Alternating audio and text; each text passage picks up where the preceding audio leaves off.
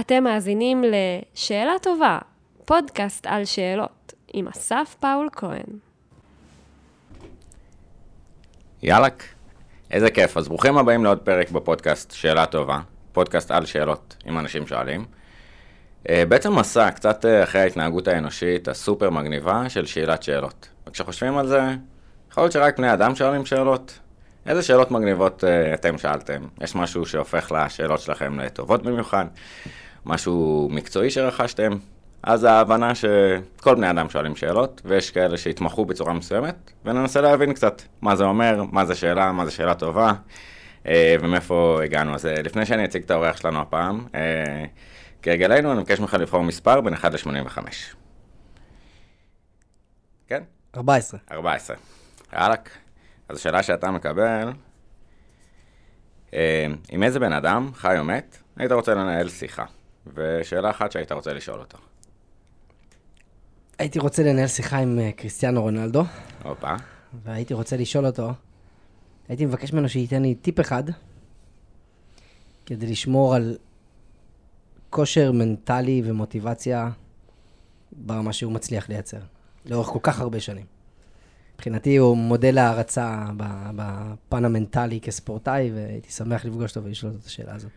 כן, זה כזה, כאילו דמות אה, אל כזה קצת, באיך שהוא כן. בנוי ונראה כן, וזה, וגם אתה אומר, זה לא שהוא איזה כישרוני במיוחד או זה, לא, זה לא. מההארד וורק, כאילו, זה יודע, אה, הנעילות הזאת. בעולם הספורט אנשים מתחברים לדמויות. יש את הדמות של הכישרון, מסי. כאילו אלוהים נגע בו, וכל מה שהוא עושה זה פשוט גיוון, נכון? זה, זה, זה, הוא, גיפ, הוא ממש גיפטד מהעולם. ויש את, את רונלדו, אנשים שאתה יודע שזה הגיע להם בעבודה קשה, ואתה יודע שלהיות בטופ כל כך הרבה שנים, ברמות הכי גבוהות צריך, עזוב רגע כושר ולהטמיע את זה, כאילו להיות מנ, בעל משמעת לפיזי. הפן המנטלי פה הוא make or break, וזה פשוט מטורף מה שהבן אדם הזה עושה. באמת. כן, מטורף, זה גם יש אה, סתם סרטונים קטנים כאלה שלא אה, שואלים אותו על הבן שלו, אם אה, יש לו את זה, אם הוא יכול להיות זה, הוא אומר, יכול להיות, הוא כן. לפעמים עוד קצת אה, לא אוהב אה, אחרי שהוא רץ להיכנס לאמבטיית קרח, והוא כן, רוצה כן, לראות. טלוויזיה, כן. הוא ילד, אבל. בדיוק אה, מטורף. אז לגמרי. אני אבחר אה, 44. או-אה. אה, רגע שבו הרגשת בשפל, מקום נמוך שהצלחת להתגבר עליו. שאלה קשה בחרת על עצמך. כן. אז זה גם חלק מה-85 שאלות, באמת, ההבנה שסבבה גם לדבר על דברים קשים קצת. ולכולנו יש, זאת אומרת, אה, את המקום הזה שהיה יותר קשה, והתגברנו, איזה מישהו שקינית בו, כאילו, אפשר לדבר באמת על הדברים היותר פתוחים. לגמרי. אה, ואני חושב שהקורונה, לקחתי מה זה קשה בחלק מהדברים, כאילו, אמרתי... מה? אה, אני חוזר אחורה לתקופה של ההתחלה כזה, סגרים, זה, אני עוד אחד על חדשות עולמיות, ולהבין זה, היה איזה משהו בסין, ואמרתי, אוקיי, זה אפילו נראה לי. הגיע לארץ. לא, והיה כ- והיה אחלה מלחיץ, כאילו, מה קורה, ובמיוחד, קצת במבנים החברתיים שהשתנו. זאת אומרת, פתאום המשטרה אומרת לך לא לצאת מהבית, אין אה, הפגנות אה, אה, לביבי, אתה כזה שיט, אוקיי, ואין אה, כזה בידוד חברתי, ריחוק חברתי, כאילו משהו... אה, והרגשתי אחריות גם, זה כזה שיט, זה מה שלמדתי, אה, פסיכולוגיה ופסיכולוגיה חברתית, ארגונית וכזה. אה, לא למדת על מקרים כאלה, מה שנקרא, זה out of nowhere. כן, ואתה יודע, כאילו היה דיבור על אה, עולם העבודה שישתנה, ואולי יותר עבודה מהבית, ואיזון בית עבודה, וה... כן.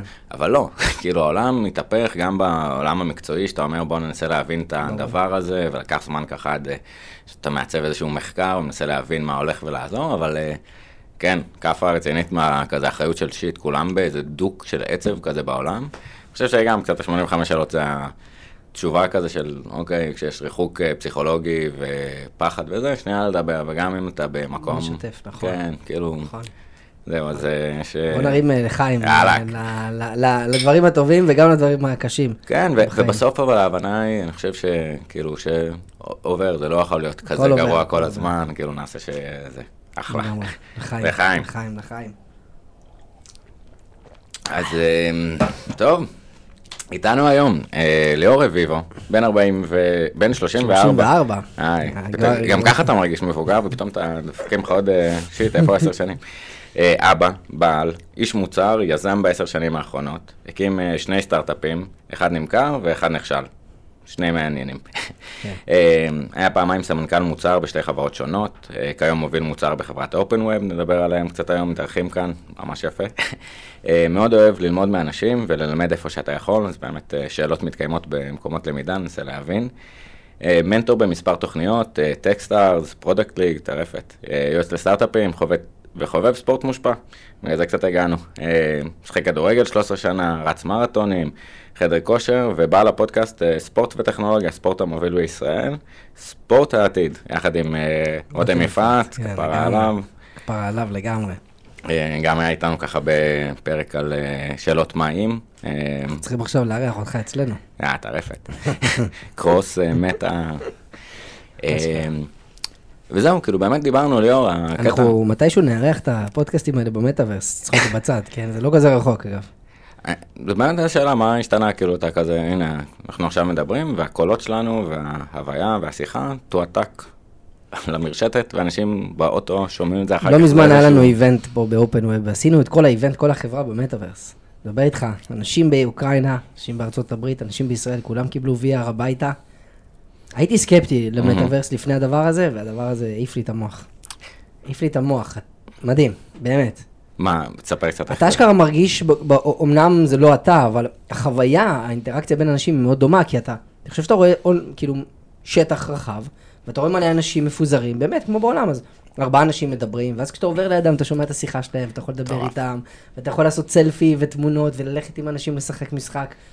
ממש כאילו מוציאים את כל הבית ספר להפסקה, ואתה צריך to fit to find yourself. סופר מעניין. מטורף. זה באמת גם תקופה יחסית אה, חדשה באנושות שמפרקים את מושג הזמן והמרחב.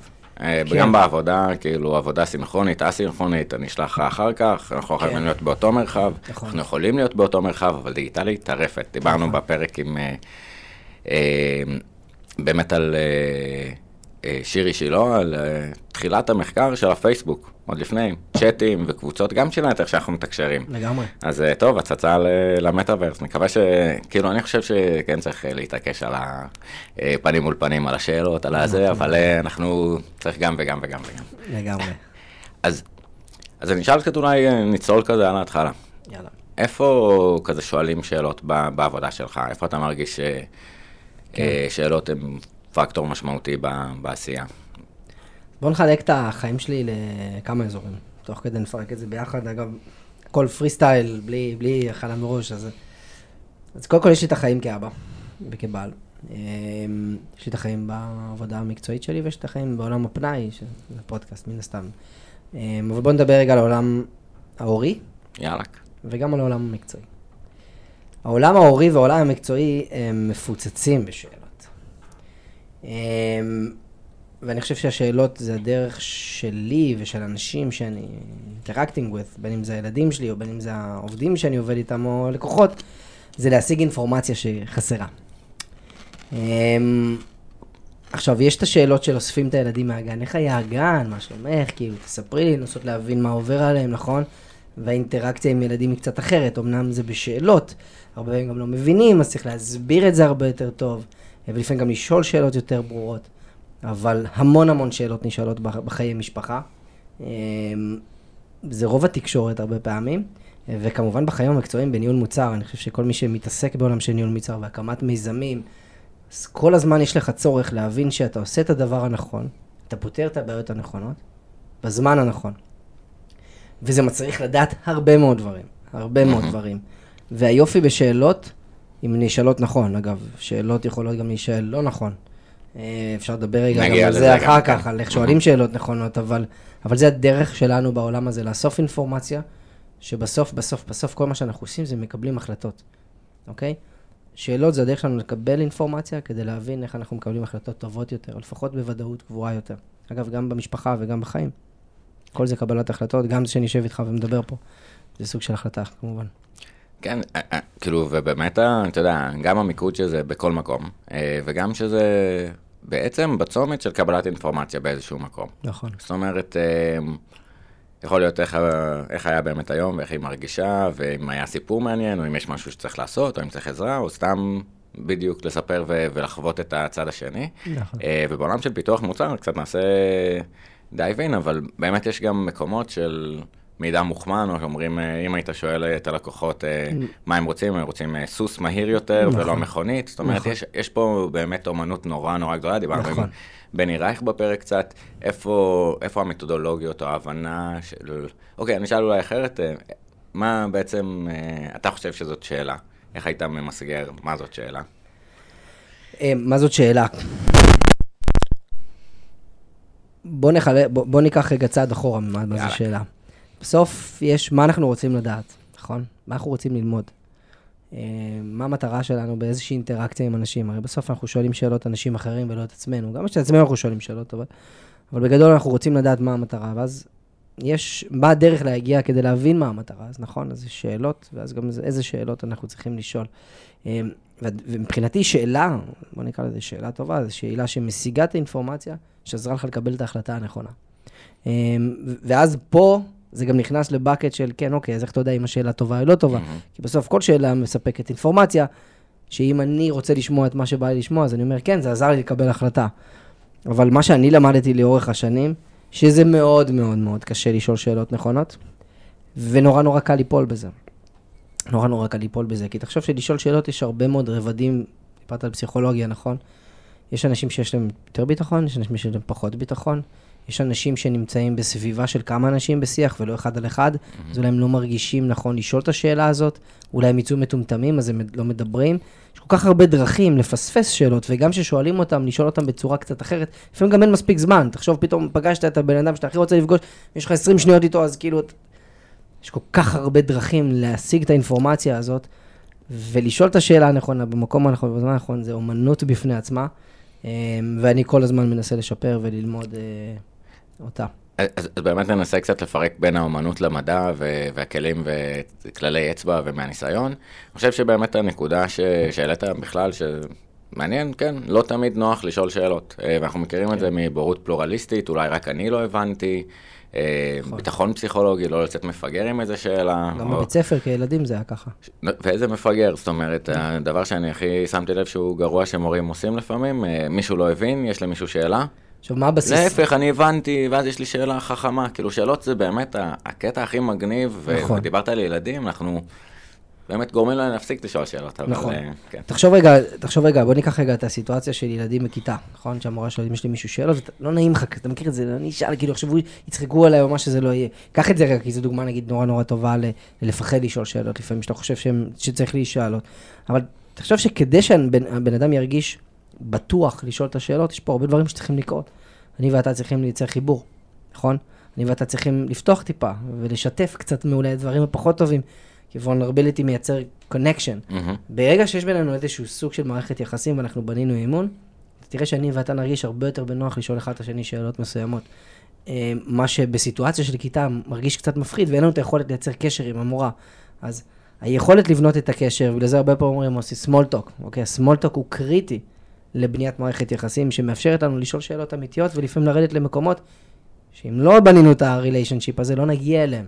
כן, וזה נכון, וכאילו גם, אני ממש מסכים, א', ה-vulnerability והלראות בכל אחד בן אדם. ובסוף זה קריאה שלפעמים כזה, זה לא האינפורמציה בכלל שצריך, או היית יכול לקרוא את זה בבית, אבל בסוף מישהו אומר, מעניין אותי לדעת את הדבר הזה, וששוברים אותו. אז יש אה, המון עבודות, נשים של אה, אימי אדמונסון על ביטחון פסיכולוגי, ובכלל אה, פרק, אה, גם מלא רפרנסים, אבל של אה, תחקיר חיל האוויר. זאת אומרת, אה, חיל האוויר הישראלי, אחד הטובים בעולם. זה אגב נראה לי על הגבול המדעי של שאלת שאלות, כן. ו- ובסוף טכנולוגיה, יש לנו מפצחי אה, זה, ונעלמים, וטילים שעושים ככה, אבל אחת הטכנולוגיות הכי חזקות זה באמת התחקיר, והביטחון הפסיכולוגי, להגיד גם למפקד טיסה, ש... שאולי הוא סגן, שהוא אומר למפקד בסיס, ככה וככה צריך לעשות פעם הבאה, ואיך אנחנו צריכים לעשות את זה, ומתוך מקום באמת מקצועי של... לא להוריד אחד את השני, כאילו איזה, אם אנחנו בונים את האמון, באמת, אפרופו לגמרי ככה. vulnerability, כולם בני אדם. לגמרי, לגמרי. אתה יודע, כאילו, מה, אחד הדברים ש, שגם תוך כדי שאתה מדבר עולים לי, זה... אחד הדברים, אני אחלק את זה רגע לשתי נקודות סופר מעניינות, אבל אתן לך דוגמה לכמה קשה, אולי להמחיש למאזינים, כמה קשה לשאול שאלות טובות. אם הייתי אומר לך, תחשוב על איזשהו פרויקט שיש לך בעבודה, שאתה מוביל אותו ומנהל אותו, ואתה צריך, בוא נגיד, אתה עושה מחקר, ואתה צריך לחזור עם תשובה, בוא נגיד, סתם דוגמה, שווה לעשות את הדבר הזה או לא שווה לעשות את הדבר הזה. אז מן הסתם יש לך מלא דברים שאתה רוצה לדעת, נכון? יש לך רשימה של משימות שאתה צריך לעשות, זה יותר חשוב, זה פחות חשוב, אבל יש לך מלא דברים שהיית רוצה לשבת ולדבר עם אנשים כדי להשיג אינפורמציה. אבל אם הייתי בא ואומר לך, תקשיב, דמיין שיש עכשיו בחדר ג'יני, שהוא מאפשר לך לשאול שאלה אחת, ו... אבל שאלה אחת בלבד. שכל מה שתשאל הוא ייתן לך תשובה. תחשוב שאתה צריך לבחור שאלה אחת שהיית רוצה לקבל עליה תשובה, אבל רק שאלה אחת, שתעזור לך להבין המהות של מה שאתה עושה, ואתה תראה שזה מאוד קשה. זה מאוד מאוד מאוד קשה לנסות להשיג. אם הייתי יכול לשאול שאלה אחת, מה הייתי שואל? מטורף. כי וגם... אנחנו יכולים לשאול, כי קל לנו הרבה פעמים לדבר הרבה. אוקיי? כן. גם עכשיו יוצא שאני מדבר, לא, גם אני. אבל ההבדל בין אנשים, אני חושב שזה הבסיס אגב, לאנשים שיודעים לשאול שאלות טוב, לאנשים שלא יודעים לשאול שאלות טוב, זה, ו- וזה טייק אווי מאוד חשוב אגב, אני חושב, שלפני שיודעים איזה שאלות לשאול, צריך להבין שצריך לשאול שאלות. ומה אני חושב שהאימון הכי קשה, זה כל הזמן שאנחנו מדברים, כמו שעכשיו אמרתי לך שאני מדבר הרבה, להיות מודעים לזה שאני מדבר. מתוך שאיפה לדבר פחות ולהקשיב יותר. עכשיו זה פודקאסט, אז אנחנו שנינו אוכלים כן. את הראש, אבל במציאות, אני באמת באמת מאמן את המוח לשים לב כשאני מדבר עם אנשים ברמה המקצועית, מתי אני over talking ואני צריך להקשיב. אז זה ממש אה, נקודה שאני חשבתי שזה פודקאסט על שאלות, באמת אה, להבין מה השאלה טובה, ויאללה, נו, גמרנו. והבנה שזה מאוד מאוד בהקשבה. גם באיזה סוג הקשבה אתה, אם בהקשבה ביוגרפית, אם אה, תוך כדי שאתה מספר את הסיפור, אני כבר חושב על הסיפור שיש לי להגיד, על השאלה הבאה שלי, והלקח באמת הכי גדול זה לסתום. זאת אומרת, גם בפרק עם ראם, של מה לקחת מ-300 ראיונות, ועם אחותי במחקר שהיא עושה בא- באוניברסיטה, ובאמת לקחת צעד אחורה. אמ, הרבה פעמים גם אנחנו שואלים שאלה, שאלה במיוחד טובה או קשה, ויש שקט, אז קשה לנו עם זה. אנחנו, קשה לנו עם השתיקה. אגב, זו דרך מצוינת, שקט, לגרום לבן אדם לה- להיכנס רגע לעומק. הרבה פעמים אתה רואה פסיכולוגים למשל, או אנשים ששואלים שאלה, ובכוונה מייצרים את הרגע של השקט הזה. כי הם מעבירים בעצם את הלחץ אליך. אומרים לך, אנחנו מחכים תשובה. אז אתה חושב, אתה חושב, בסוף אתה מוציא. אז השקט המביך הזה הוא הרבה פעמים מתוכנת. ו- וזה משהו שאנחנו יכולים לייצר, זה באמת להיאבק בזה קצת, אבל אולי שווה להתבונן. ו- ואני חושב שגם מעבר ל- להעביר את הלחץ לצד השני, באמת הסקרנות של, אוקיי, זה עוד לא סיפק אותי, אני רוצה עוד לשמוע עוד. לגמרי. אמ, אז, אז מתוך המקום של אה, לבחור את השאלה הראשונה, הנכונה, או וואי, אתה באיזה elevator pitch ויש לך רק 20 שניות לשאול את השאלה, אמ, אז אנחנו יכולים לעשות כמה דברים. או לצאת מה שיצא וזה אחלה, בכל מקרה תשאלו, גם אם אה, שאלתם את השאלה הלא הכי מדויקת זה גם בסדר. כן. אה, וגם מראש קצת, יהיה לנו קשה למצוא על התחלת השאלה הראשונה. לכתוב מלא שאלות, כן. לנתח אותן, לפסול כמה.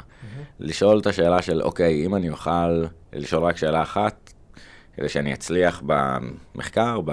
אז רגע, לשאול שאלות על השאלה הזאת. מה זה הצלחה? איך נדע? מה יהיה הגורם הכי גדול? לתת את המיפוי שאלות האלה, ואז מתוך, מתוך השאלה הזאת אולי תצא השאלה הגדולה. לגמרי, לגמרי. אני חושב שמה שאמרת, אני מסכם אותו רגע בצד- של התכנון. בסוף יש הרבה מקרים שבהם אנחנו נפגשים בסיטואציה שבה הם אומרים, אוקיי, הותקלנו, אנחנו צריכים לשאול את השאלה הנכונה, כי זה once in a lifetime opportunity. אז זה, זה לא קורה הרבה, כן? מהמם. אבל גם כשאתה הולך ושואל לקוחות, או whatever this is, אתה צריך להתכונן. כאילו, אתה לא בא ואומר, יאללה, אני נפגש עכשיו עם לקוח ונראה, נזרום, יהיה בסדר, נכון? אז הכנה, אתה יודע, אה, מאפשרת לך להגיע להזדמנות מוכן. דיברת על elevator pitch. כשאני יודע מה ה-value שלי, ושאני יודע שאני צריך להיות מוכן, איך אני מעביר את המסר בצורה ברורה, מהירה וחדה, וכנראה מה השאלה שתגרום לצד השני להבין את הפיין פוינט, אני מוכן לרגע הזה. יכול להיות שאני מתרגש, יכול להיות שאני מפספס, אבל בגדול אני אמור להיות מוכן לרגע הזה. אני פשוט לא יודע מתי זה יקרה, בשונה מקבעתי פגישה ואני צריך להתכונן אליה. אז יש שתי סיטואציות, אבל בגדול מוכנות ו- ותכנון זה הבסיס להבנה של שאלת, שאלות נכונות ולמצות את הפוטנציאל של פגישות כאלה. אז, אז בוא ניקח רגע צעד אחורה רגע, מוצר והייטק, והרבה מדברים, והייטק, אנחנו מבינים את הדבר הזה, אבל בעצם, מה התפקיד של מנהל מוצר? את מה הוא מתכלל? אנחנו יכולים לרדת לרזולוציות של buzzword כן. של מילים לא, וטכנולוגיה, לי אבל, דווקא. אבל יש פה באמת את ה... זה ניתן לך. כן. אני אגיד לך, בגדול ניהול מוצר זה תפקיד שבשנים האחרונות הפך ונהיה יותר ויותר פופולרי. אמ, מה שהרבה אנשים מחוץ להייטק לא יודעים, שזה תפקיד שהוא שונה בין חברה לחברה. מהמם. זה חיה מוזרה בעולם הזה, זה לא כמו מפתח שיש, אתה יודע, אפס, או שזה עובד או שזה לא עובד. פ- בניהול מוצר זה אחרת. אה, בגדול התפקיד, האסנס שלו, כן, אני לא אכנס יותר מדי לעומק, אבל בגדול התפקיד שלנו זה להבין מה החברה עושה, מה החזון שלה, לאן היא רוצה ללכת, וללכת לחפש בעיות ששווה לפתור אותן, אוקיי? כשאני אומר שווה לפתור אותן, זה בעיות שהן מאוד מאוד חשובות לאנשים מסוימים או לחברות בעולם, ומצד שני אין להם אלטרנטיבות טובות, אוקיי? הזדמנויות עסקיות, לזהות את הבעיות ששווה לפתור אותן, להחליט מתוך כל הבעיות ששווה לפתור אותן, כי יש לא מעט, נכון, תמיד, וזה עוד סוג שאלות. כן. איפה אנחנו מתמקדים, מה שווה הכי הרבה להתמקד, ולמצוא, לנסות למצוא את הפתרונות הכי טובים, שיענו בצורה הכי טובה על הבעיות שזיהינו, וכמובן יקדמו את העסק לחזון שלו. אגב, גם בבעיות אנחנו מתמודדים כל הזמן, וזה, לא תמיד מסתכלים על זה בצורה מסוימת. אנחנו פותרים בעיות בגדול. נכון, זאת אומרת, וגם פרדיקציות, כל המוח עובד על, אה, אני חושב שזה מה שיקרה, והשאלות שאנחנו שואלים ומכינים בעצם מקצר את הטווח תגובה שלנו. נכון. יכול להיות שיהיה לי שאלה קצת אחרת, אבל כבר התכוננתי אליה, ובכלל פרדיקציה, אוקיי, האם זה יהיה נמר שיתקוף אותי? ככה המוח האבולוציוני שלנו עובד, אז מגניב לגמרי. אז, אז נתת אולי כמה נקודות uh, מפגש של uh, משקפיים של ז, זווית של uh, מנהל מוצר ושאלות. אחד, זיהוי הבעיות. נכון. אנחנו מרחב לגמרי שמתקיימים בו שאלות, והוא מובחן אחר כך מהתעדוף. אז בואו נראה רגע מה, איך עושים את ה-ideation, הבנת כאב, אה, פתרון כאב ללקוחות, נזהרים מה... כמה לקבל יותר מידע, אבל מידע רלוונטי, איך זה בעצם אה, יכול לקרות. כן. אז בגדול, נחלק את זה לשני שלבים. יש, יש, יש עולם שבו, לא יודע אם שני שלבים, אבל שני עולמות. יש עולם שבו אתה אומר, אוקיי, אני לא יודע מה אני רוצה לחפש, אבל אני יודע באיזה אזור בא לי למצוא הזדמנות. אז אתה פשוט אומר, אוקיי, סתם דוגמה, אני מחליט שאני מתמקד באיזה סוג של עולם, נגיד, סתם דוגמה, עולם האי-קומרס. או לחפש הזדמנויות באי-קומרס. מהמם. אז אני הולך באופן חופשי ומתחיל, אחד, ללמוד, ושתיים, לדבר עם הרבה מאוד אנשים, ואז אומר, אוקיי, אני הולך לדבר עם אנשים ב e-commerce כדי לזהות הזדמנויות, מה השאלות שאני יכול לשאול, כדי להפיק אינפורמציה. אז בעולם הזה יש הרבה מאוד שאלות שהן יחסית גנריות, אבל יודעות, לפ... מי שמנוסה יודעות לעזור לך להבין איפה יש אזורים יותר רלוונטיים, איפה יש אזורים פחות רלוונטיים. כמובן שהכל בקונטקסט של מה המטרה שלך ומה החברה עושה, או whatever this is. אז עולם של discovery הוא מתחיל פרי סטייל, יותר פרי סטייל מתוכנן נקרא לזה, אמ, שאחרי תקופת זמן מסוימת אתה כבר מתחיל להבין את האזורים שאתה רוצה להתמקד בהם. אה, ואז זה מביא אותך לצד השני, לשלב השני, שאומר, אוקיי, אני מתחיל לגבש לעצמי השערות או היפותזות, שאני חושב שהן נכונות, אוקיי? מהמם. שהתחלתי לזהות שם איזשהו משהו שהוא רלוונטי ומעניין, ועכשיו התפקיד שלי לבוא ולבחון את ההיפותזות האלה, אם הן נכונות או לא נכונות. וגם פה יש שאלת שאלות, שאלות יותר ממוקדות, ספציפית להיפותזות האלה, כדי לזהות אותן. בגדול בשלב הזה אני לקחתי עולם די לא מגובש, צמצמתי אותו לאזורים מסוימים וגיבשתי לי היפותזות שאני רוצה לאשש אה, אה, אה, או לבטל אותם, ואני הולך ושואל את השאלות הבאות. זה בערך התהליך שעוזר לי להבין אם אני נמצא ב... מצאתי בעיה רלוונטית או לא רלוונטית. מדהים. אז, אז בואו נשאר רגע במרחב של אני שוהה באיזשהו חלל, איזשהו כן. אה, מטאוורסי, איזשהו אה, אה, בלוקצ'יין, NTA, FT, N, NFT. NFT, מה זה? כן. אה, או כל בעיה אחרת, אבל בעצם אה, בואו נראה רגע מה מחפשים. אה, אז בשאלות עם האנשים, איזשהי כאב, איזשהו חיכוך שאתה יכול לפתור, כאילו איפה ממסגרים את ה... בסוף את ה-value proposition, אתה כאילו מחפש כאב, אתה מחפש בעיה, אתה מחפש אופטימיזציה, אתה שואל איך הם הרגישו, כן. כאילו, יהיה לי קשה לנתק את זה מהצד, של, מהצד העסקי, כי בסוף כל מה שעושים צריך support the business. כן, נכון? זה לא פילוסופיה רק. ב- כן. בדיוק, בין אם זה בטווח הקצר או בטווח הארוך. כל מה שאנחנו עושים driven by that, אז גם ההיפותזות שאנחנו רוצים לבחון, יש להם איזושהי תמיכה ב- ב- ב- בהצדקה עסקית. אמ, אבל, אבל ספציפית אה, למה שאתה, למה שאתה אומר, אמ, רגע, זאת שאל אותה מחדש ונרוץ. אז, אז בעצם אנחנו מנסים להבין איזשהו חיכוך, כאב של אה, לקוח, מה השאלות שמחפשים. יש כאילו באיזשהו שלב איזשהו רוויה והתשובות שאתה מקבל, אבל מה בתוך האזור והפוטנציאל שאתה מחפש לעשות, מה, מה מחפשים. כן. אמ, קודם כל זה עולם סופר מרתק, אה, שאני לומד אותו גם הרבה בסוף. בסוף העולם של איך מזהים הזדמנויות, אה, בעיות, opportunities, הוא עולם הכי מרתק בעולם, ושם קמים ונופלים הרבה מאוד מיזמים. אמ, אין לו סוף.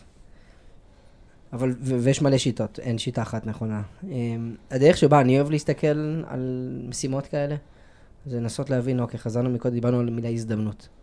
הרבה מאוד אנשים שאני אומר הזדמנות, לא ממש יודעים להגיד מה זה אומר, נכון?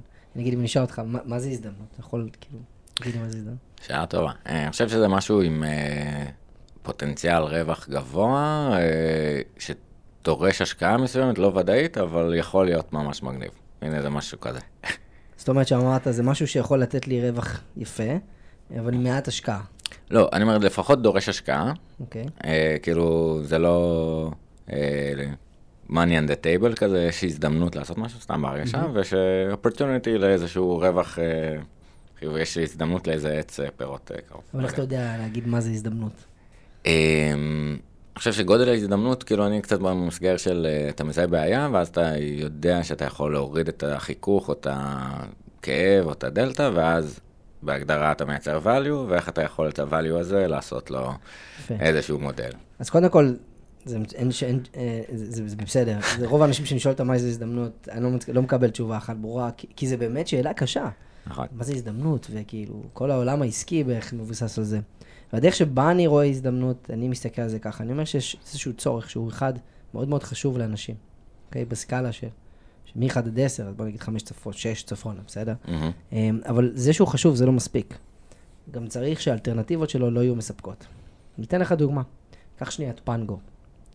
עכשיו, לי ולך, כל מי שיש לו רכב, פנגו מאוד חשוב, נכון? אני חונה עם פנגו, סלו פארק, whatever this is, והאלטרנטיבה של ללכת לקיוסק היא כבר לא קיימת מבחינתי. זאת אומרת שהמוצר מאוד מאוד מאוד חשוב לי. אבל אם אני היום כיזם אבוא ואנסה להתחרות בפנגו, זה לא make sense, כי הם, האנשים שמשתמשים בפנגו הם מבסוטים מהאלטרנטיבות שיש להם. נכון, יש את פנגו ויש את פארק, it's good enough. כן. זאת אומרת שאין לי מה לחפש שם, אבל לפני שפנגו הגיעו, אז אנחנו יודעים שמאוד חשוב להם לחנות בצורה פשוטה יותר מאשר כל פעם לחפש את הקיוסק ול, ולקוות שלא ייתנו לנו דוח, נכון? ולא יהיו אלטרנטיבות. עכשיו, כשיש משהו מאוד חשוב לך ואין אלטרנטיבות, אתה נכנס לאזור שנקרא הזדמנות, אוקיי? יש פה משהו שחשוב לאנשים, הם לא מצליחים, הצורך הזה לא נענה עבורם, אין להם מענה לצורך שלהם, אולי יש פה משהו מעניין. וכמובן, אתה צריך לתמוך בזה, בשוק, במודל עסקי, אבל כקונספט, יש הזדמנויות שלא שווה לתקוף אותם, כי אין שם מספיק שוק, אבל יש הזדמנויות שכן שווה. בהגדרה זה חייב להיות חשוב למישהו, שהוא לא כל כך מבסוט מהאלטרנטיבות שלו. מגניב לאללה, וזה גם באמת לעשות את הדיסרפשן הראשון הזה לשוק, ויכול להיות שהשני והשלישי. אה, דיברנו גם בפרקים על גט טקסי, על אותו דבר, זאת אומרת, עכשיו אתה לא תתקשר למקום. מוניות הרגיל שלך, או בדיוק. לגמרי, אבל אסור לקחת את זה רק למקום של, זה לרעיונות חדשים ולחברות חדשות, כי גם מנהלי מוצר בעבודה השוטפת שלהם צריכים לזהות פיצ'רים חדשים בתוך המוצר שכדאי לפתח. וגם כל פיצ'ר בתוך המוצר, אני צריך להוכיח למה אני עושה אותו. אז גם שם אני צריך למצוא הזדמנות, נכון? אז אולי זה לאו דווקא תמיד צורך, אולי זה איזושהי משימה שהם צריכים לבצע, ואיזו משימה יותר חשובה, ולכל משימה בתוך המוצר, מה האלטרנטיבות של אותו בן אדם. מגניב, אני מאוד לקחתי את הנקודה של האלטרנטיבות, כן, נקודת אה, זה, אתה לא תמיד חושב, אה, חושב שיש לך איזה פתרון שהוא טוב, ומגניב לראות כאילו את הרווח העלות תפעולית כזה. לגמרי, אז אלטרנטיבות זה בהחלט בהחלט עולם ששמים עליו הרבה פוקוס בשאלת שאלות ובמחקר. ו- וכאילו עשינו מלא מחקר, שאלנו אנשים, מצאנו בעיה ששווה לפתור, ושאפילו יש לנו פתרון אליה, ואז אה, אתה אומר אה, היפותזות. אז אנחנו אומרים, יש אה, את הבעיה הזאת, אנשים מסכימים אה, לשלם עליה, אין אלטרנטיבות, ככה נעשה איזה איזשהו הנחות, ואז יוצאים, אה, אמרת, לאשש או להפריך. אז אה, המוח שלנו, בגלל שאנחנו קופים חכמים, אז הוא עוד מהסוואנה הפרימיטיבי, ויש לנו כל מיני הטיות אה, של קנמן וטברסקי, וגילו אה, הטיית האישוש, ו... ו... אה, ובחדר, כאילו group think, ו... ובכלל, אז קצת אולי בנקודה מפוקחת על התהליך הזה של אה, אישוש אה, והפרכה של... כן, אחד, אחד הבעיות של מנהלי מוצר ושל יזמים, שגם אני חטאתי בה לא אחת, זה שאתה כל כך מושקע באיזשהו תהליך, ואתה נורא רוצה שהוא יעבוד. ולפעמים, בטח בהתחלה, כשאתה מתחיל את הקריירה, נורא קשה כאילו לשחרר משהו שהשקעת בו, ואתה נורא נורא רוצה שהמחקר שלך ילך לפי כמו שאתה רוצה, נכון? אתה רוצה Mhm. שיגיד, זה עבד טוב והצלחתי. עם השנים אתה מתפכח ואתה מבין שדווקא משהו, הרבה פעמים דברים שאתה לא עושה, זה לא פחות חשוב ממה אתה כן עושה. אמ, אז מאותה נקודת זמן, שאתה בעצם מבין שאתה צריך לבחון אותה בצורה הכי unbiased שאפשר, בצורה באמת אותנטית, אמ, הדרך הכי טובה לעשות את זה, ופה הרבה אנשים נוספים, זה לשים הגדרות ויעדים מאוד מאוד ברורים ומדידים, אוקיי? וגם ביעדים הרבה פעמים אנשים נופלים. יעד צריך להיות מדיד וברור. וטיימלי, כי צריך להיות הגדרה של זמן, אבל נשים שם בצד, מדיד וברור, זה הדברים הכי חשובים. ברגע שאתה יוצא מתוך הבנה של מה אני רוצה למדוד, מה השאלות שאני צריך כדי להשיג אותן, זה quantitative analysis נטו, אוקיי? Mm. אתה לוקח את הצד המדעי ואומר, אני עכשיו כן. מקשיב למדע. כי אתה אומר, רגש קצת אה, יבגוד בי, כאילו, אני לא יכול עד הסוף זה, אז אני שם לעצמי מגבלות אה, חיצוניות כאלה, כן. אני- של אה, לבחון את זה פרופר. אני אתן לך דוגמה של אחת הבעיות הכי, לדעתי, הכי גדולות, כי בסוף מה מנהלי מוצר צריכים לעשות? הם צריכים לגרום, ל- לשכנע אנשים בתוך הארגון למה כדאי לעשות זה או, או, לא, או משהו אחר. עכשיו, אני יכול לבוא כמנהל מוצר ולהגיד, עשיתי מחקר, ודיברתי עם X, Y, Z, וזה מה שהרגשתי וכולם, אבל כשאני לא בא ומשתף אותך ומראה לך משהו, אתה לא מרגיש שזה באמת, כאילו, validated, יכול להיות שאני מטה, כאילו, אתה לא רואה משהו מול העיניים. אז אני חושב שתמיד כשעושים את התהליכים האלה, צריך לראות איך מעבירים אותם בצורה כזאת שאי אפשר להתווכח איתך. זאת אומרת שהנה השאלות ששאלנו, הנה התשובה לגבי כל האנשים ששאלנו אותם, ולסדר את זה בצורה שאפשר למדוד, עבד או לא עבד. אין פה תחושות כן, בטן. דאטה בייסט זה, ו... לגמרי, אתה כן. פשוט יודע להפוך שאלות שהם- בצורה כן. כזאת שאתה יודע, אבל- אבל בגדול, כשאתה מציג את זה בצורה כזאת, אף אחד לא יכול להתווכח איתך. והרבה פעמים כשאתה לא מציג דברים כאלה, אז אומרים, קל להתווכח איתך, כי מאיפה זה בא. אז אני אשאל עוד על התהליך קצת אה, מכיוון של קצת servant leadership ותכלול והתייעצות. זאת אומרת, יש משהו בתפקיד של מנהל מוצר, אז גם באמת זיהוי המקומות אה, שכדאי לנו לפעול בהם, לת- לתעדף ולגרום לזה לקרות. אה, אבל בתוך תהליך כזה של אה, התייעצות והבנה של כל הזוויות, גם טכנולוגיות השיווקיות, הזה, יש פה המון תהליך של התייעצות. אה, גם אולי קצת מהכיוון הזה של שאלות, אה, כן. כן. אמ, קודם כל, כן, אל תשכח שכל הרעיונות האלה שאנחנו עושים, וכל השאלות, זה התייעצות בעצם, נכון? זה סוג של התייעצות, אבל... למרות שלפעמים אתה מוריד טיקט, כאילו זה לא מתייעץ, זה מה שאתה צריך לעשות. אה, נכון, אמ, זה הכל עניין של איך אתה מסתכל על זה, אבל בגדול ההתייעצות היא חלק שוטפת. אנחנו מתייעצים עם אנשים שאנחנו עובדים איתם, מתייעצים עם אנשים שאנחנו מראיינים אותם, שואלים אותם שאלות. אמ, וזה כאילו, תראה, בסוף אתה לא רוצה תמיד רק לשאול, לפחות אני ככה, רק את הלקוח קצה ולנסות לאושש או לבדוק את מה שאנחנו רוצים לבדוק. אתה רוצה גם לקבל מבט של אנשים שמגיעים מהתעשייה ויודעים לתת זוויות אחרות שלא חשבת עליהן, נכון? טרנדים למשל בשוק, אה, אה, רגולציות שנכנסות בשוק, אה, דברים שלא חשבת עליהם. אין דרך כאילו להגיע לזה חוץ מפשוט לדבר עם אנשים ו- ולהרגיש פתוח, ו- ואני חושב שפה vulnerability ובגרות זה המשחק. כי לצ... כאילו הרבה פעמים אנשים חושבים שאם אני אגיד משהו שהוא לא נשמע טוב, מה יחשבו עליי? לא. כאילו, ולבוא מנקודה שאנחנו באמת רוצים או, או לאושש או להפריך את הדבר הזה, וזה גם בסדר. אה, ובאמת לקבל תשובה כנה, אז אני חושב שזה הבסיס להתייעצות בריאה. גם ב mentoring אגב, כל. אז, אז ניגע גם עוד מעט ב mentoring ובאיך זה להיות mentee ומנטור, כי גם יש פה המון בעצם מפל ריכוזיות של ידע, שאנחנו, ה mentee מת לקבל כמה שיותר ידע, אה, המנטור רוצה להעביר, ובמפל ריכוזים הזה, איך זה מתנהג. אה, אז אוקיי, אז, אז, אז, אז נגיד, כאילו באמת אה, דיברתי עם צבי אגמון שהיה, פתח אה, משרד עם אה, מישאל חשין ושופט אה, זה, וקצת לנסוך מים על ידה וללמוד מתוך אה, להיות שוליה. אה, וזה איזשהו רצון כזה במנטי ובפרודקטים, ככה הרבה חברים. אה, תספר קצת מהחוויה הזאת, איפה, איפה זה נפגש בין המנטור למנטי ואיפה השאל, כן. ה- הידע באמת עובר, דרך שאלות, דרך עשייה, דרך... איך זה, כן. כן. אמ, אז קודם כל, להיות מנטי ולהיות מנטור, אמ, אני ממליץ לכל בן אדם. לא משנה מה הוא עושה ובאיזה שלב הוא וכמה יש לו ניסיון. אמ, זה פשוט מאפשר לך להמשיך וללמוד. אה, דברים שאתה חושב שאתה יודע ואתה בעצם לא יודע, וגם כשאתה מגיע לזה בצורה בוגרת, אז שמיים הם גבול. אמ, אבל מבחינת ה- השאלת שאלות, אז קודם כל, בשני המקרים אתה שואל שאלות, אתה פשוט מגיע מנקודה אחרת, מנקודת מבט אחרת. כשאתה, כשאתה מנטי, ואני גם, יש לי מנטורים שאני מתייעץ איתם באופן שוטף, אתה מגיע מנקודת מבט סקרנית ופגיעה.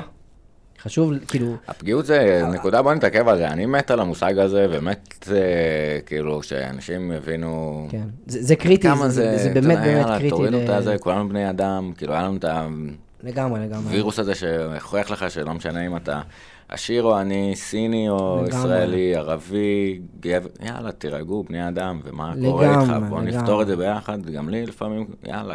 לגמרי, לגמרי. אני חושב שמי שמגיע, עזוב רגע למנטי, ובכלל, לכל דבר שהם עושים, יש ספר טוב שנקרא Think Again של אדם גרנט, Mm, The Power of Knowing What You Don't Know. אבל מי שרוצה להיות mentee ובאמת ללמוד, עזוב רגע mentorship, בכלל בחיים. הוא צריך להיות מודע שהוא לא יודע את הכל וזה בסדר. אה, פשוט ב mentorship, שיש מולי מישהו, זה קצת כזה סוג של חצי פסיכולוגיה, ואני אני פה כדי ללמוד, אני רוצה כן. לשתף בבעיות שלי, בדברים שפחות הולכים לי טוב. כי ב mentorship אתה לא בא להגיד לך כמה אתה מגניב וכמה אתה... חשוב, חיזוקים, אבל אתה פה כדי שילמדו אותך מה שאתה לא יודע. אמ, אז אני מניח שהרבה מאוד אנשים צריכים להבין שזה בסדר להיות פגיע. זאת המהות של להיות, לק- לקבל מנטורשיפ, וזה זה הערכה. המנטור מעריך את זה, להפך. אמ, כמנטור מהצד השני, יצא לי להיות מנטור של כאלה שחשבו שהם יודעים הכל, וכאלה שהם באמת באו פגיעים. זו חוויה אחרת, זו פשוט חוויה אחרת, ואני גם כמנטור, הרצון שלי לעזור הוא אחר, אוקיי? אמ, זה חשוב מאוד. כי... מאוד. וגם כאילו, היסטוריה אומרת לנו את זה, זו תובנה שלנו, עכשיו עלינו עליה? סתם לא. אה, כאילו עלו על זה לפני. סוקרטס שהיה כזה יחסית מהחכמים, והאורקל אה, מדלפי, משהו הכי חכם, כי הוא יודע שהוא לא יודע. כן. ויש גם ביהדות כזה, איזה האמיץ, הכובש את אה, יצרו, אה, ואיזה הוא חכם, איזה אחר. הלומד מכל אדם. אתה לומד מכל אדם. איזה מגניב, כאילו, יאללה, גם אם אתה יודע, ההבנה הזאת של אני יודע כבר את מה שאני יודע, אז תסתום ותקשיב למשהו אחר, ואולי תלמד משהו חדש, זה פי אלף טוב מלהגיד את מה שאתה יודע. זה לגמרי, אתה יודע, אני, אני באמת חושב שההקשבה זה הטייק-אווי העיקרי שאנשים צריכים לקחת כדי להתקדם לשאלות. כי, אוקיי, אז אולי לא כולם יהיו מומחים בשאלות, וזה בסדר. אבל once אתה מתרגל הקשבה, תחשוב על זה, אין דרך להקשיב אם אני לא שואל שאלות. אתה מבין? אם אני רק מדבר, אני בטח ובטח לא שואל שאלות. נכון. אם אני מקשיב, כנראה שאלתי שאלה. לא משנה רגע מה השאלה. ברגע שאנשים יאמנו את עצמם להקשיב יותר ולהיות מודעים, אוקיי? זה כמו מדיטציה. כשאתה מודע למתי אתה מקשיב ומתי אתה מדבר, אתה מפתח כושר, יכולת בתוך המוח שלך, שריר במוח, שה-by default, התוצאה של זה שאתה שואל יותר שאלות. וקודם כל, אנשים צריכים לשאול יותר שאלות, אחר כך לאפטם את השאלות שהם שואלים להיות שאלות טובות יותר. ממש מסכים. זאת אומרת, א', הניסיון וגם החוויה הזאת. אה, פרק עם אה, אבי קלוגר על הקשבה, אה, אומר על זה שאתה צריך להרגיש שיקשיבו לך כדי שתקשיב. זאת אומרת, ולתת לאנשים את התחושה הזאת, אבל לגמרי זה כל הזמן אולי התבוננות שאני מדבר פעם הבאה עם מישהו ברחוב או עם חבר או חברה. איזה שאלות אני שואל? האם אני בהקשבה אמפתית? שואל שאלות עוד העמקה, תספר לי עוד על זה, מה הרגשת אז ומה, ומה היה אז. שאלות העמקה זה מאוד חשוב, אגב. כן. ש- שאז מה באמת? כי כאילו, אוקיי, למה הכוונה? הכוונה היא ש... אה, אני, אני סתם קופץ. אני, את השאלה הזאת לקחתי מ... אה, שהייתי בגיבושים, אה, ולפעמים אתה רוצה לשאול עוד, ואתה מבין שהוא חרטט אותך או שמשהו, נכון. פשוט אתה צריך לשאול למה הכוונה. בדיוק. ולהיות בשקט. אז בדיוק. למה הכוונה? ו- ושתיקה, אתה רואה את השתיקה הזאת. אז כן, אז למה, הכ- אז, אז השאלות, מה שנקרא, נקרא לזה שאלות חפירה פנימה, בסדר? שאלות מעמיקות, הן קריטיות, כי בני האדם לא מתוכנתים ישר לחשוף מה שבאמת חושבים. יש כמה שכבות שצריך לעבור. יש כל מיני גישות, יש כאלה שאומרים תשאל חמש פעמים למה, ואתה תגיע לאמת.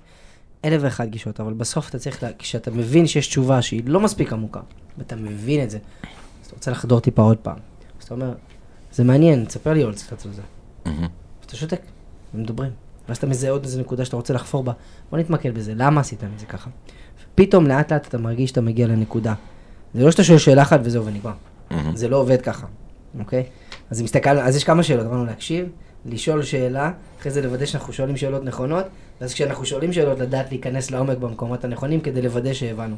ולוודא שהבנו, סליחה רגע שאני עוצר, הוא קריטי. נכון. כי הרבה פעמים אנשים חושבים שהם מבינים משהו, ולא עושים לזה ולידציה ומפספסים.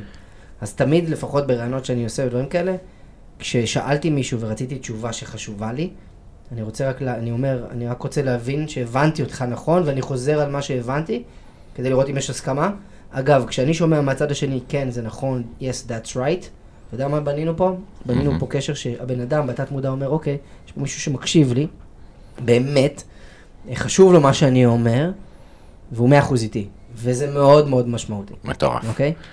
אז זה נקודה שחשוב לשים לב אליה. ממש, וכאילו, אם הבנתי אותך נכון, היכולת, אה, יפה, אהבתי. רציתי לעשות מטה. אה, אבל באמת, אה, גם בשיטת שיטת אימאגו, ובכלל הווידוי הזה של אנחנו על אותו דבר, או אפילו בשיעור, שיעור בבית ספר. כן. אתה העברת משהו, נכון. אז מישהו הסביר, אתה נותן את השאלה, הם אומרים את הדבר שאמרת, אתה בא- באיזושהי הבנה וסנכרון, אבל נכון. ה- המקום המאוד טוב שמעבר לשלב הראשוני שמייצר את החיבור, הרבה פעמים יוצא שהם עושים את הנקודת הבהרה. הבנת אותי נכון, אבל הכוונה הייתה פה ופה, ובשוק הזה לעשות את זה דווקא כאן. אה, נכון. וואי, מעולה. נכון. ואז אתה מייצר את הסנכרון הזה, פסיכי. נכון, לגמרי, לגמרי, לגמרי. קריטי. כי זה קשה סנכרון בין אנשים. מאוד. בטח גם שזה תרבויות שונות ואזורי, זה כאילו, לג- לגמרי, לגמרי. זה, זה נקודה שהיא חשובה מאוד. אז, אז יש לנו קצת טכנולוגיה מחשבתית וגם קצת טכנולוגיה טכנולוגית לעשות כל מיני דברים בעולם, וראינו שרשתות חברתיות והעיתונים כבר הם עכשיו אה, לא מודפסים, והעולם משתנה בצורה די מהירה. אה, משהו שהתחיל מיוון העתיקה גם וממשיך ומלא אנשים אוהבים, גם יש בה 85 שאלות, אה, שאלה על זה, כי לכל אחד משהו טבוע מאוד חזק באנושות. כן. ספורט, איי, איי, איי. יאללה בוא נדבר. topic. בדיוק. Now we're talking. רגע. אז ספורט. דיברנו על, על השינוי של המון המון מרחבים שלנו, ובינתיים אנחנו נוסעים במכוניות עם דלק, אה, לאט לאט יותר עם אה, חשמל, ובסוף הן יהיו אוטונומיות. הספורט גם ממש משתנה. לגמרי.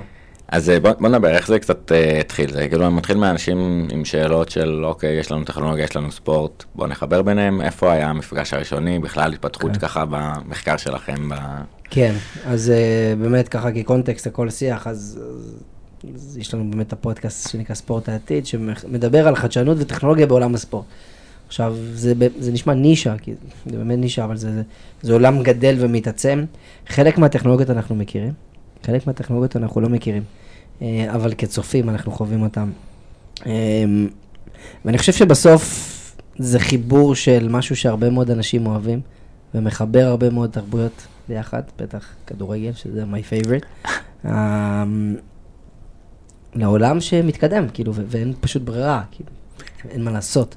אם פעם היו מנתחים משחקים בזה שהיו יושבים ורואים את כל הקלטות ומישהו היה כותב מה קורה, אז היום יש לך כבר מכונות שעושות את הדברים האלה ו- ומעדכנות בזמן אמת, ואפילו משנות את התפריט של כל בן אדם בהתאם למדדים שלו, וזה עולם פשוט שאי אפשר להימנע ממנו, והוא נכנס יותר ויותר חזק אה, לעולם הספורט, ויש לנו לא מעט סטארט-אפים מאוד מוצלחים בישראל. בישראל, אז גם א', נפרגן אה, עוד, עוד מעט לכמה מהם. אה, בהתחלה זה קצת אבל מרגיש לנו מבאס, כאילו, שאו קר כזה, אה, גם שהכניסו את האיגל איי.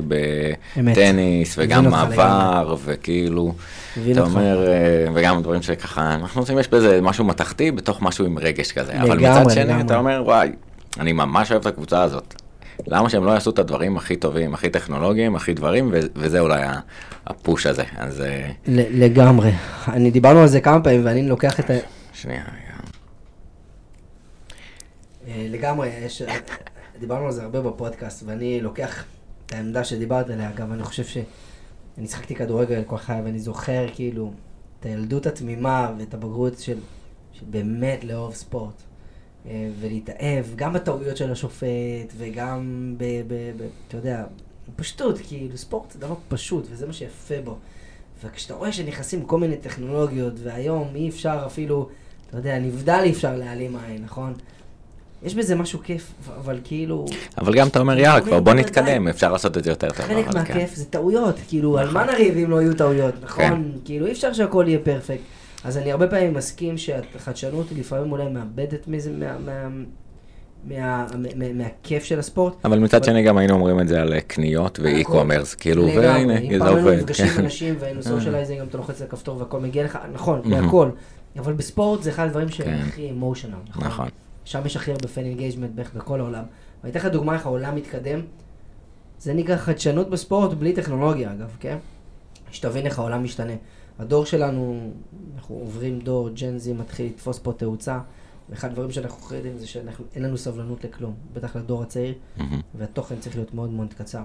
שתבין, פיפ"א שמה לב שיש ירידה לא קטנה בכמות צופים ב- ב- ב- במונדיאלים ובכדורגל בדור הצעיר לאורך השנים האחרונות, והם בוחנים עכשיו, לקצר את ה... לקצר את המשחק, ולבטל אאוטים, ולעשות כל מיני דברים כדי שהדור הצעיר יתאהב בכדורגל. אמ, וזה fucked up, כן. כן? אמ, אבל אתה יודע, זה זה. מישהו עשה את המחקר שוק על זה, לא, אבל והראה לפעמים זה קצת מבאס. אתה יודע, נכון. גם עם המטאוורס, שאמרתי שאני מאוד אוהב כן. את זה. כאילו, אני חושב על הילדים שלי יום אחד, שהם יחיו ככה, זה קצת צובט לי בלב, אני חייב להודות, אבל... אבל it's inevitable, כאילו, that's, that's it. אז אני חושב שזה גם inevitable, וגם בחלק מהשינויים, גם הטובים, כאילו, והמהפכה התעשייתית שהייתה סך הכל, אה, הנה, יש הרבה דברים טובים שיצאו ממנה. אה, גם המשבר האקולוגי ומשבר האקלים קצת יצא ממנה, אז משבר טכנולוגי, המהפכה הטכנולוגית אדירה, משבר הקשב ומשבר הבדידות שאולי יצא ממנה, איך אנחנו פותרים כזה את הדברים האלה? אז ספורט, בדיוק, איפה, איפה זה ייפגש. אבל, אז בואו קצת נדבר על דברים מגניבים ש, שעושים בארץ, ובכלל איך אה, ספורט משתנה. אמ, קודם כל, אנחנו אה, מקליטים עכשיו פרק אחרי, לפני כמה ימים חברה שהייתה אצלנו בפודקאסט שנקרא ספורטס, מהמם. גייסה 100 מיליון דולר, בסדר בדיוק, מברוק, אה, כן. מברוק, אמיתי. וזאת אחת הדוגמאות לחברת סטארט-אפ ישראלית בתחום הספורט, שכמעט אף אחד לא מכיר אותה. אוקיי? אבל הם לא יודעים ש-70% מהתקצירים שיש ביוטיוב של NBA זה שלהם. הם אשכרה בנו תעשייה, בנו סטנדרט חדש. פשוט חברה מדהימה, אני מציע לכם להכיר אותם, נקראים WSC ספורטס. יודעים להפוך כל שידור לאינסוף תקצירים, מה שפעם אחת היו עושים שני אנשים שמונה שעות, אולי 30 תקצירים. אה, וזו תעשייה חדשה שהם הצליחו לייצר. אה, אז, אז יש אותם, יש עוד סטארט-אפים כמו Playermaker בעולם של כדורגל, ששם לך משהו על הנעל כדי למדוד כל מיני מדדים. ויש לך סטארט-אפ כמו Pixellot, שאומר אם רוב השידורים בעולם זה באחוז אחד מהמשחקים המובילים, בוא נאפשר ל-99% האחרים להציג משחקים אה, ולראות אותם, שהסבתא במודיעין תוכל לראות את הבן שלו משחק באילת, גם אם זה ילדים א', אה, של בני לא יודע מה. אה, ובאמת, יש טכנולוגיות אינסוף. אני חושב שישראל, אומנם זה לא טריוויאלי שאנחנו נעשה משהו שקשור לספורט, אבל אנחנו אוהבים ספורט ואנחנו כן. מזמים בנפש. ואנחנו לא טובים בהכרח בספורט, אז אה, יהודונים שיעשו טכנולוגיה, אבל סתם אם לא לגמרי. בספורט, כן. אז טכנולוגיה. ובאמת ריספקט אה, מאוד עזרו בהתחלה בכל מיני עצות, אה, אורן, לגמרי. וככה עשו דברים ב-NBA, דברים לגמרי. סופר מגניבים, זון זמן. 7 אה, גם בישראל. לגמרי. אז אנחנו רואים כאילו, אבל שזה בספורט, אבל בכל מיני דברים היקפיים כזה קצת, נכון? זאת אומרת, ב-fan engagement, או ב... אה, איך אנחנו צופים, שזה לא מרגיש לנו שזה מפריע בספורט, כאילו, זה לא בתוך הספורט עצמו. נכון. אה, מקום שממש הוציאו מהחוק, אפרופו, נראה לי בפרק הקודם, שעוד לא עלה, דיברנו על זה, אה, את הבגד ים של יאן תורפ. נכון. ו... ספידו, אני חושב. כן, נכון? ש, שבעצם לקחו טכנולוגיה של כרישים, אפרופו חדשנות שעלו את לא הטבע, בסוף הורידו את זה כי אמרו זה פוגע, אנחנו לא רוצים עד כדי כך את הטכנולוגיה. נכון. כן. שמצד שני, גם זון 7 או זה כאילו, תן לגמרי. איזה, יש הרבה שיח גם באולימפיאדה על unfair advantage, כי אולימפיאדה, מה זה אולימפיאדה? תחשוב שלוקחים מדינות עולם שלישי ומדינות מתקדמות כמו ארצות הברית ואומרים להם בואו תתחרו אחד נגד השני. עכשיו, ברור לך של ארצות הברית יש הרבה יותר facilities מאשר רצים, לא יודע מה, איפה, ב- כן, ב- בקולומביה לצורך העניין, סתם אני זורק, כן? כן. והם כולם מגיעים להתמודד בפסיליטיז הכי חדישים שיש באולימפיאדה, ומי שמאפשר לו ויש לו כסף לה, להתאמן על אותם אה, זה, אז יש לו יתרון באולימפיאדה עצמה. כן, זה, זה, זה באמת ה-faster, better, אה, stronger, לא זוכר את זה שלהם, אז הדלתא היא הרבה פעמים כזה באמת הטכנולוגית, או התזונה, או הידע, אבל כן בסוף אנחנו רואים שזה לא רק about the money, והחבר'ה מג'מייקה עם התוכנית אימונים שלהם, זה ואז איזה. טרפת, אה, איזה זה כיף. זה למה אנחנו כל כך אוהבים ספורט, שזה לא רק הכל הכסף, למרות שזה כבר נהיה יותר ויותר קשה בלי הכסף, חייב להודות, אבל אה, זה היופי בספורט. כן. אמ, אז אה, אז מה אותך ככה גילית מהמסע הזה, מהפודקאסטים, ובאמת מהסקרנות שלה לשאול איך הדברים עובדים מאחורי הקלעים, איך, איך לך זה... אני חושב ש...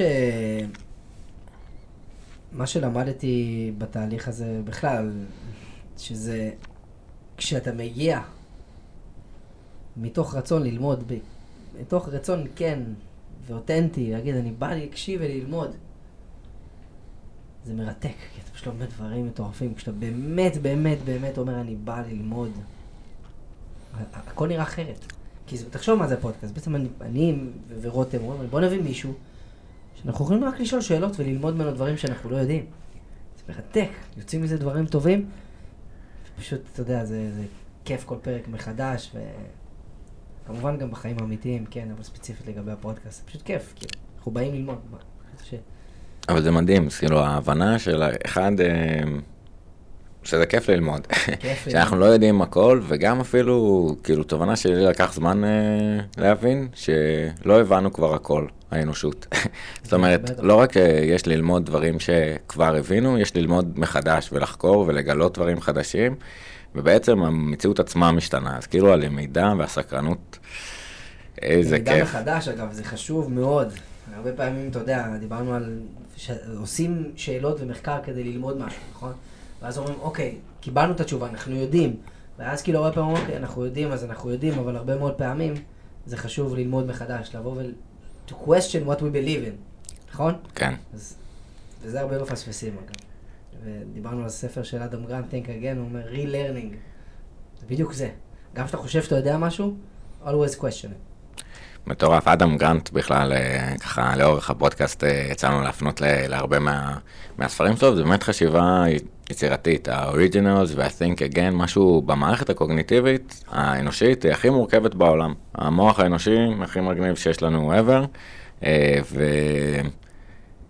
ולהצליח לנצל את זה ולחשוב מחדש ו- ולהשתמש ב... במוח שלנו, לחשוב מטה על מה שאנחנו יודעים, וזה טרפת, טרפת, טרפת. אז לא, בכלל, כאילו, דיברנו הרבה על למידה ו- והבנת בעיות והבנת אנשים, וזו סיטואציה מיוחדת להיות בה, ושזה גם התפקיד שלך, משלמים לך על זה, ואיזה כיף. והמקום הזה יש בו בסוף המון המון אה, ניסיון נצבר. אה, ולפעמים אני יכול לנסות לדייק איזו שאלה ספציפית, אה, ולפעמים פשוט לעשות שאלה שהיא מספיק פתוחה, ולתת לבן אדם ללכת לאן שהוא רוצה. אז אה, ליאור, באמת מתוך הניסיון שלך בעבודה עם שאלות אה, בעולמות של אה, למידה והבנת האחר, איזה טיפים סיגלת לעצמך, כלים ש, של דברים שאתה חושב שעבדו והיית רוצה להעביר הלאה לככה המאזינים ועם ישראל, שנהיה יותר טובים בשאלת שאלות ולמידה. כן. Um, פרקטית, אני חושב על זה בסוף, אני לא, אני לא, לא הייתי מצפה שמ... נגיד מהסשן שלנו, מישהו עכשיו ידע לשאול את השאלות הכי נכונות והכי טובות, זה תהליך בפני עצמו, אבל אם יש שני דברים שהייתי ממליץ לקחת מהפרק הזה וללמוד, זה קודם כל, הנושא הזה של לדעת 20-80 ב- בדיבור, כן, תדבר בערך 20 אחוז, תקשיב 80 אחוז. זה נשמע קל, אבל לתרגל במוח שלנו, להבין בסיטואציות של אינטראקציות, מתי אנחנו מדברים יותר, מתי אנחנו שואלים שאלות, זה נשמע פשוט, זה מאוד קשה. ברגע שאנחנו נדע לאמן את המוח, רק לזהות מתי אנחנו מדברים יותר ומתי אנחנו מדברים פחות, באמת. כאילו, תחשוב שאני עכשיו מדבר, אוקיי, אני מדבר הרבה, צריך לדבר את פחות. השריר הזה הוא הבסיס, באמת באמת הבסיס, להבניית שאלות נכונות ולמידה טובה. אחרי שעושים את זה, אני כרגע לא, מתמוד... לא, לא, לא חושב שכדאי שניתן טיפ על איזה שאלות לשאול, כי זה עולם בפני עצמו, אבל by nature, ברגע שתדברו פחות ותקשיבו יותר, אתם כבר כאן לשאול עם יותר שאלות. ואז מה שאני הייתי מתמקד בו, זה לוודא שאתם מבינים נכון. דיברנו על הוולידציה. זה קריטי, כי זה לא יעזור אם תאסוף אינפורמציה ולא תבין אותה כמו הצד השני. הרבה פעמים יש פערים מסוימים, שאתה חושב שהבנת משהו והוא התכוון למשהו אחר, ודברים נופלים. אז ברגע שאתה תדע להקשיב יותר, by default אנשים ישאלו יותר שאלות, אבל תבינו שמה שהבנתם זה נכון. שוב, לא כל דבר כמו לשאול אותך מה קורה, אני לא שואל אותך, אז הבנתי הבנתי שאתה בסדר. כן. ברור. אבל אה, לא צריך לקחת את זה לקצה, כי זה קצת קריפי.